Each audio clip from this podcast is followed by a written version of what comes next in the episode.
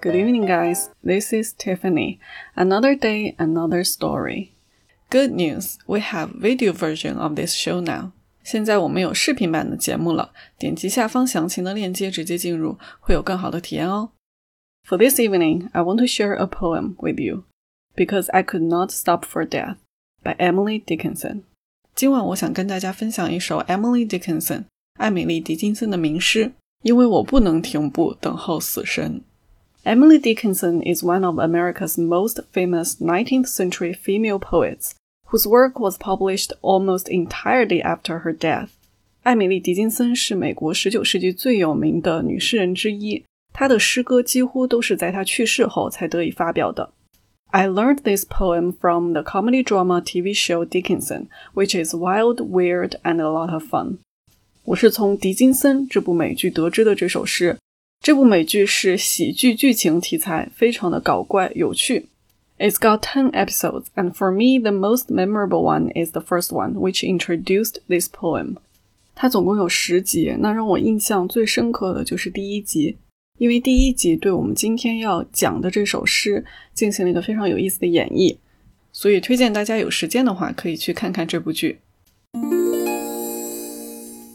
Because I could not stop for death. 因为我不能停步等候死神。By Emily Dickinson. Because I could not stop for death, he kindly stopped for me. The carriage held but just ourselves and immortality. 因为我不能停步等候死神，他亲切地停下来接我。车厢里只有我们俩以及永生。We slowly drove. He knew no haste and I had put away my labor and my leisure too, for his civility. 我们缓缓而行，他知道无需着急，我也抛开劳作和闲暇，以回报他的绅士礼仪。We passed the school where children strove at recess in the rain. We passed the fields of gazing grain. We passed the setting sun. 我们经过学校，恰逢课间休息，孩子们正喧闹着在操场上。 我们经过好似在注目凝视的稻田，我们经过沉落的太阳。Or rather, he passed us. The dews drew quivering and chill. For only gossamer, my gown, my tippet, only tulle.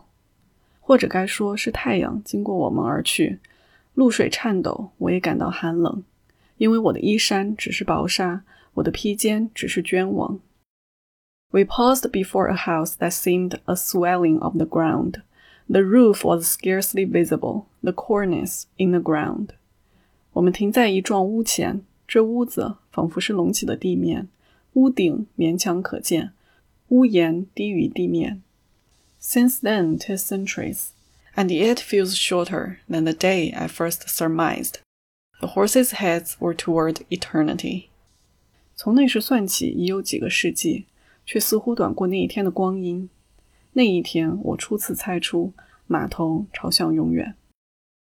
狄金森这部美剧对这首诗进行了很有意思的画面表达，也算是这部美剧的创作者对这首诗的一个演绎。推荐大家去看一下，结合起来体会。那接下来呢是 Leecharts 网站对这首诗的解析。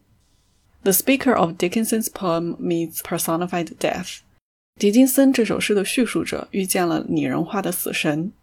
Death is a gentleman who is riding in a horse carriage that picks up the speaker in the poem and takes the speaker on her journey to the afterlife. 死神是一位坐在马车里的绅士，他在诗中接上叙述者，带他开启去往来生的旅途。The journey format of the poem mimics the way that life itself is a journey from birth to death, from the arrival of new life to its absence.